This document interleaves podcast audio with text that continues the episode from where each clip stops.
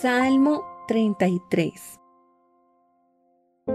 Que los justos canten de alegría al Señor. Les corresponde a los puros alabarle. Alaben al Señor con melodías de la lira. Toquen música para Él en el arpa de diez cuerdas. Entónenle un cántico nuevo de alabanza. Toquen el arpa con destreza y canten con alegría pues la palabra del Señor es verdadera y podemos confiar en todo lo que Él hace. Él ama lo que es justo y bueno. El amor inagotable del Señor llena la tierra. El Señor tan solo habló y los cielos fueron creados. Sopló la palabra y nacieron todas las estrellas. Asignó los límites al mar y encerró los océanos en enormes depósitos que todo el mundo tema al Señor y todos estén ante Él con temor reverente.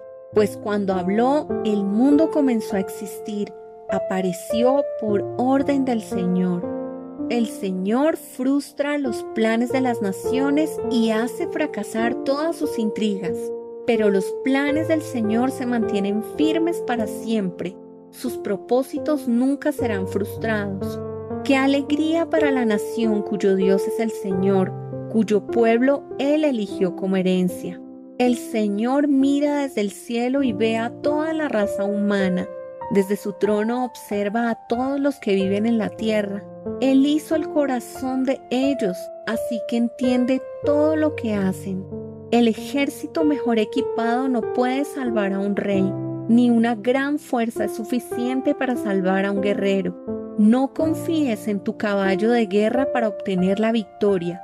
Por mucha fuerza que tenga, no te puede salvar.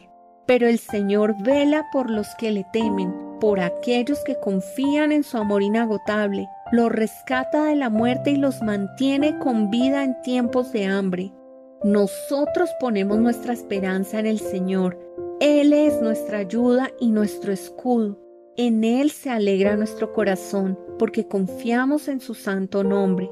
Que tu amor inagotable nos rodee, Señor, porque solo en ti está nuestra esperanza.